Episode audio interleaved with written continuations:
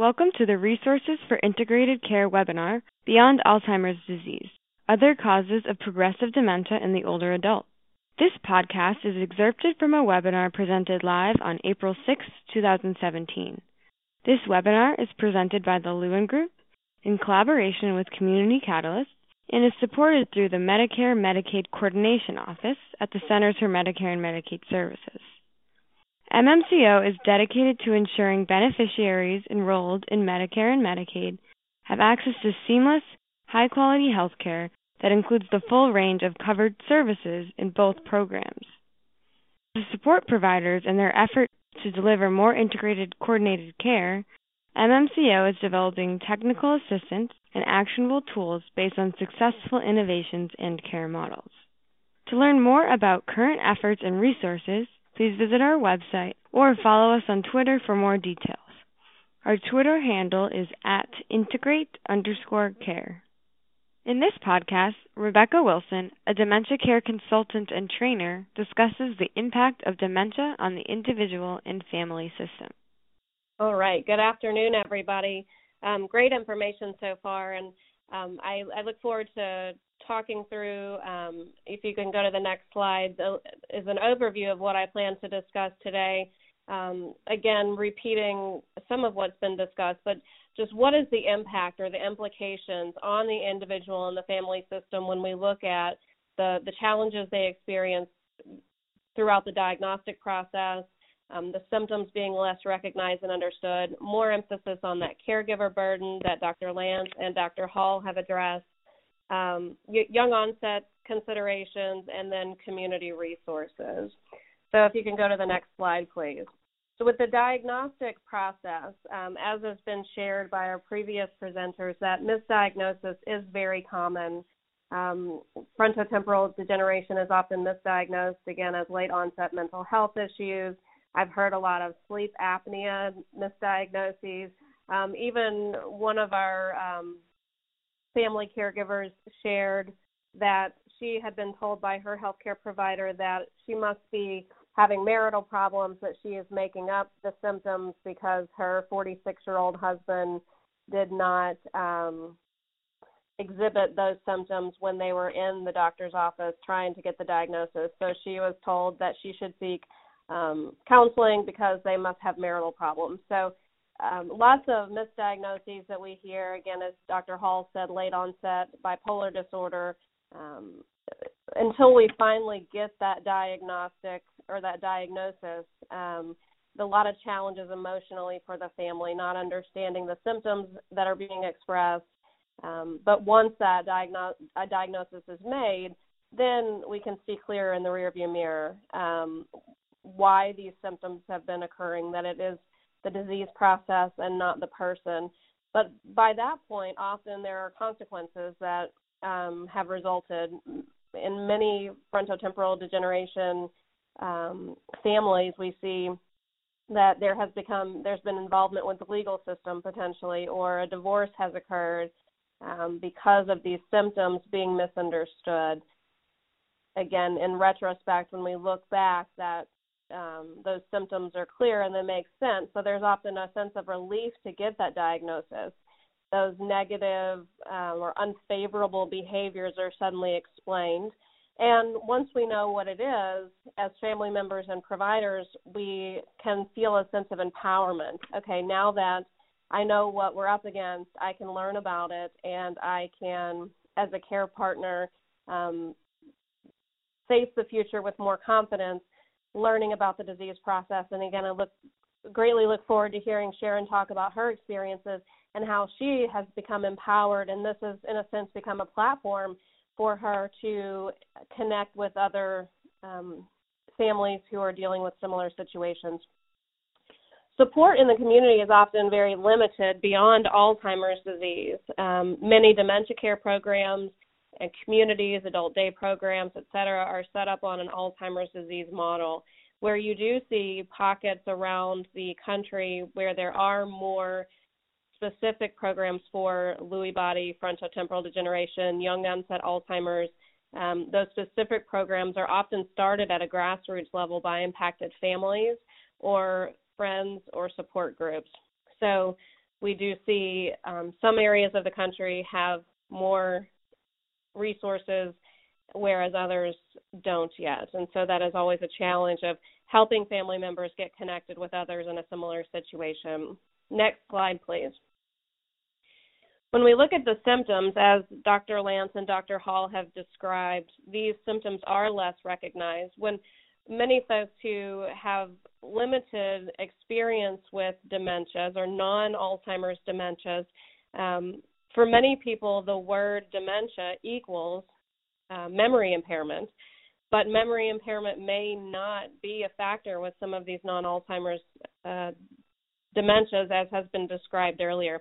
Particularly in frontotemporal degeneration, memory may be fine, and so the person may score well on traditional neuropsych testing that are more geared towards Alzheimer's disease. As the presenters have also described, with vascular dementia in particular, symptoms may vary depending on the severity of the damage and the area of the brain impacted. So when people use Alzheimer's disease as a reference point, these other symptoms seem more irregular.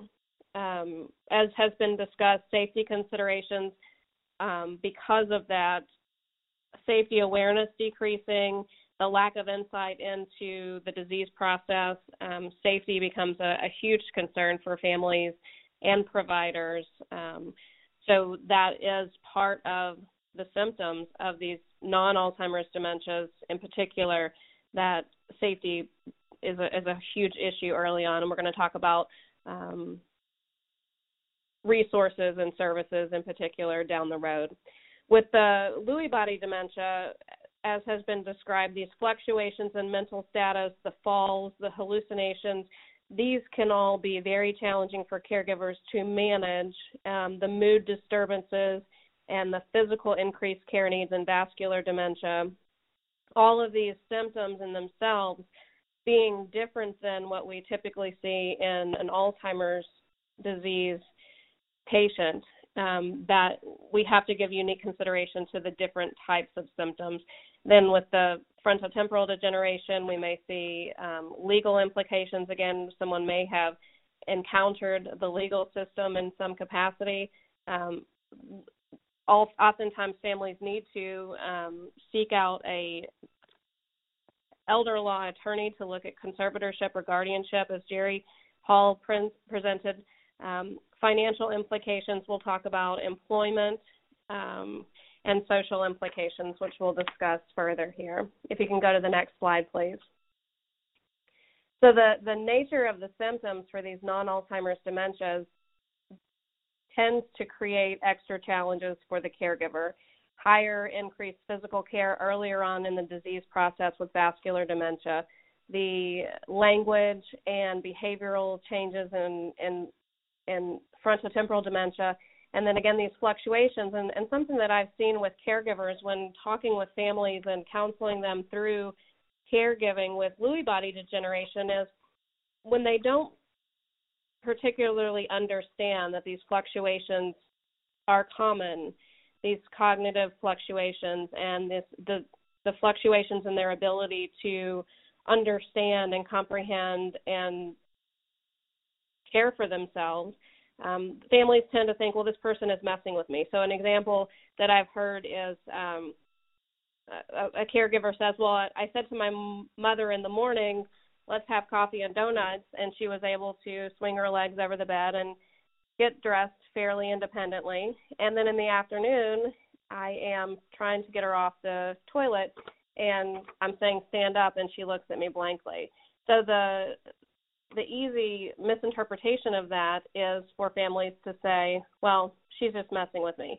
This is just my mom, and she's always tried to manipulate me. Well, that may be true, but this is different now. Now she has this disease process that is impacting her ability to respond at different times, and these fluctuations are common. So it's really important for us as support providers to explain the fluctuations and that this is the disease at this point, not the person. Additional high stress with caregiving, being a rare diagnosis, I can't tell you how many families have said when coming to a support group specific to frontotemporal dementia that they really appreciate connecting with others in a similar situation. Alzheimer's disease has its own set of challenges, but when a 40-something-year-old comes to a support group to talk about the symptoms of frontotemporal dementia and their loved ones' impulsivity and erratic behaviors and maybe getting involved with the legal system, that's a very different set of circumstances than a 85-year-old person who is dealing with repetitive questioning. Again, not trying to minimize Alzheimer's disease. It's just a different sense of stress that these caregivers often experience. Also, because the age of onset with young-onset Alzheimer's and frontotemporal dementia being younger, it's less expected. If we run into someone in a grocery store who is confused in their 80s, it's much more accepted than a 40-something-year-old who is undressing in public, and that is not as normalized. We start to think, well, this person has mental health issues, and so that burden on the caregiver is unique as well. What do families need most from us when they're dealing with caregiving for someone with all types of dementia, but in particular when we're looking at these non-Alzheimer's forms? What does the family need? First, they need advocates. They need advocates like us and advocates like you.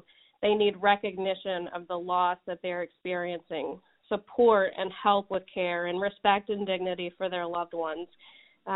They are experiencing this loss. Their loved one is still there. They look maybe similar to the pre-symptom person that they were, yet they're noticing these changes over time and dealing with learning to navigate this illness. Next slide. With the young onset in particular, and I know I'm rapidly running out of time, so I'll fast forward a little bit here.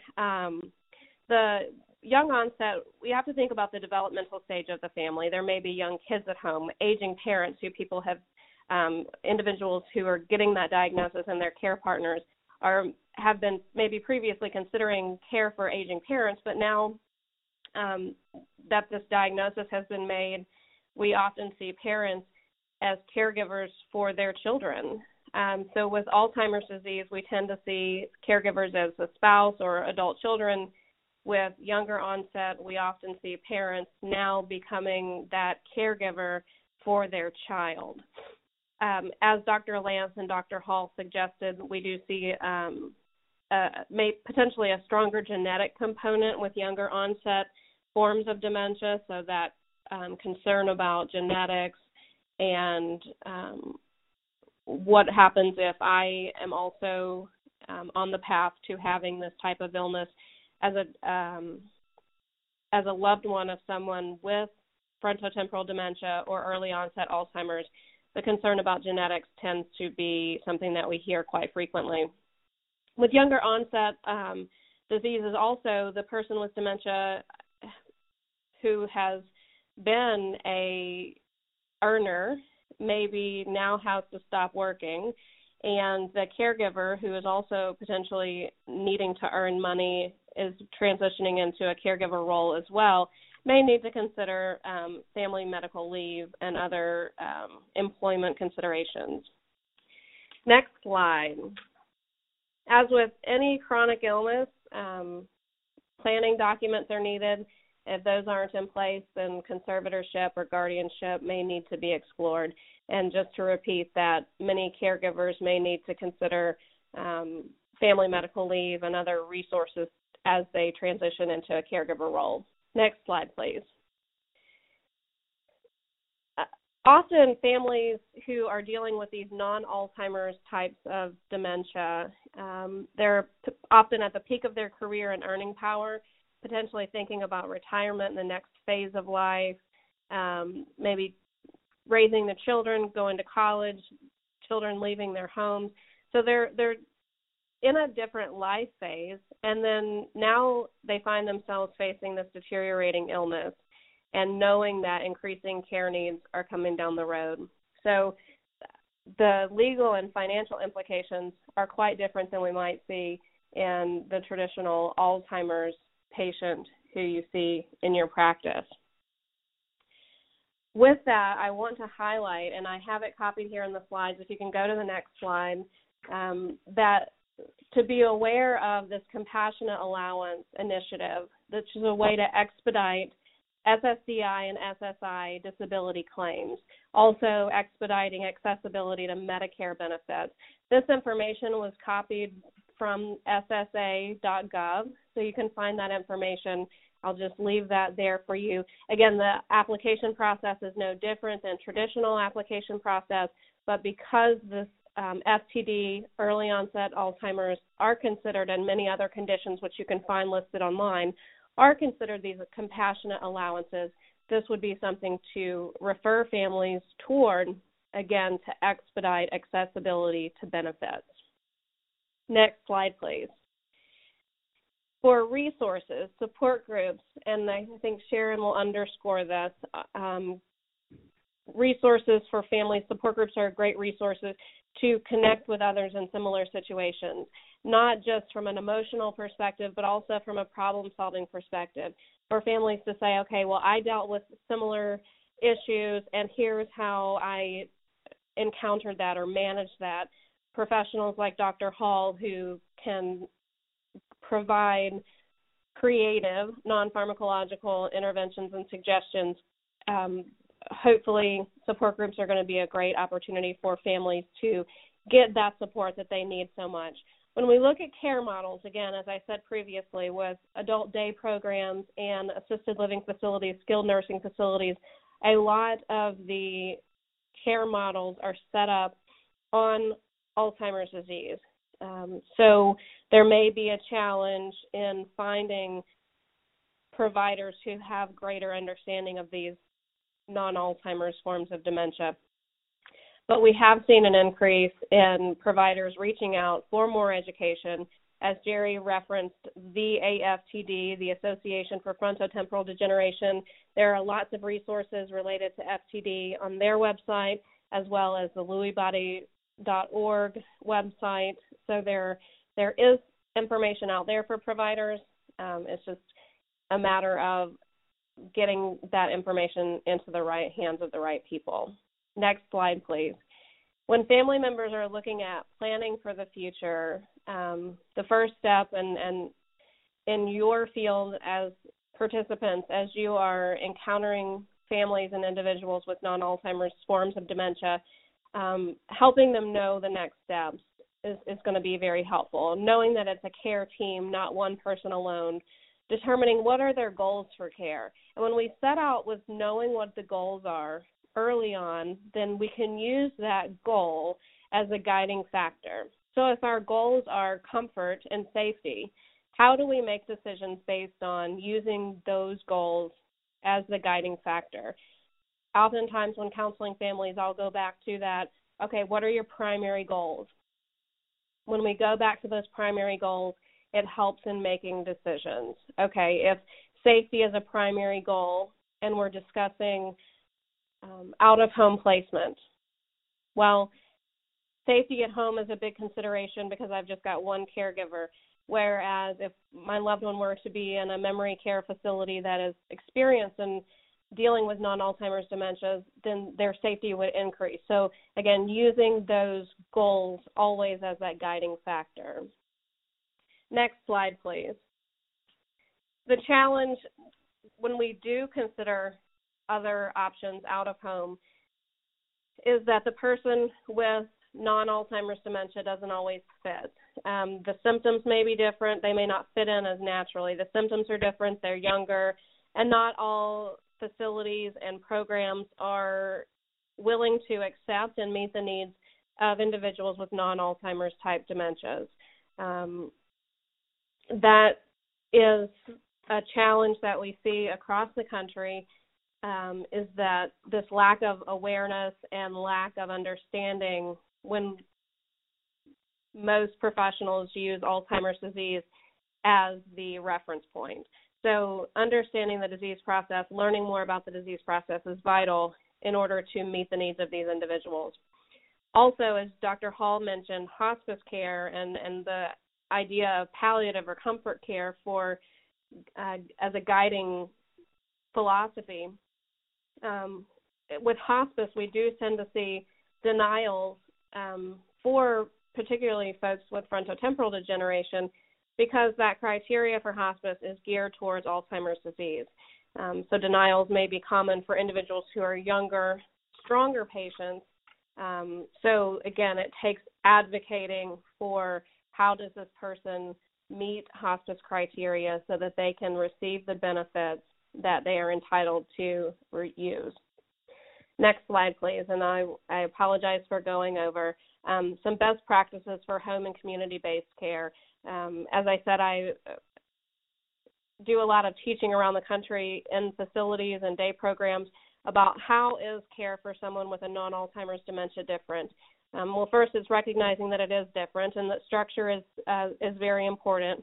Tailoring activities to the person's ability, their past interests, and recognizing that they may not initiate activity on their own, but once given help to engage, they may actually engage in an activity once they are helped to get started.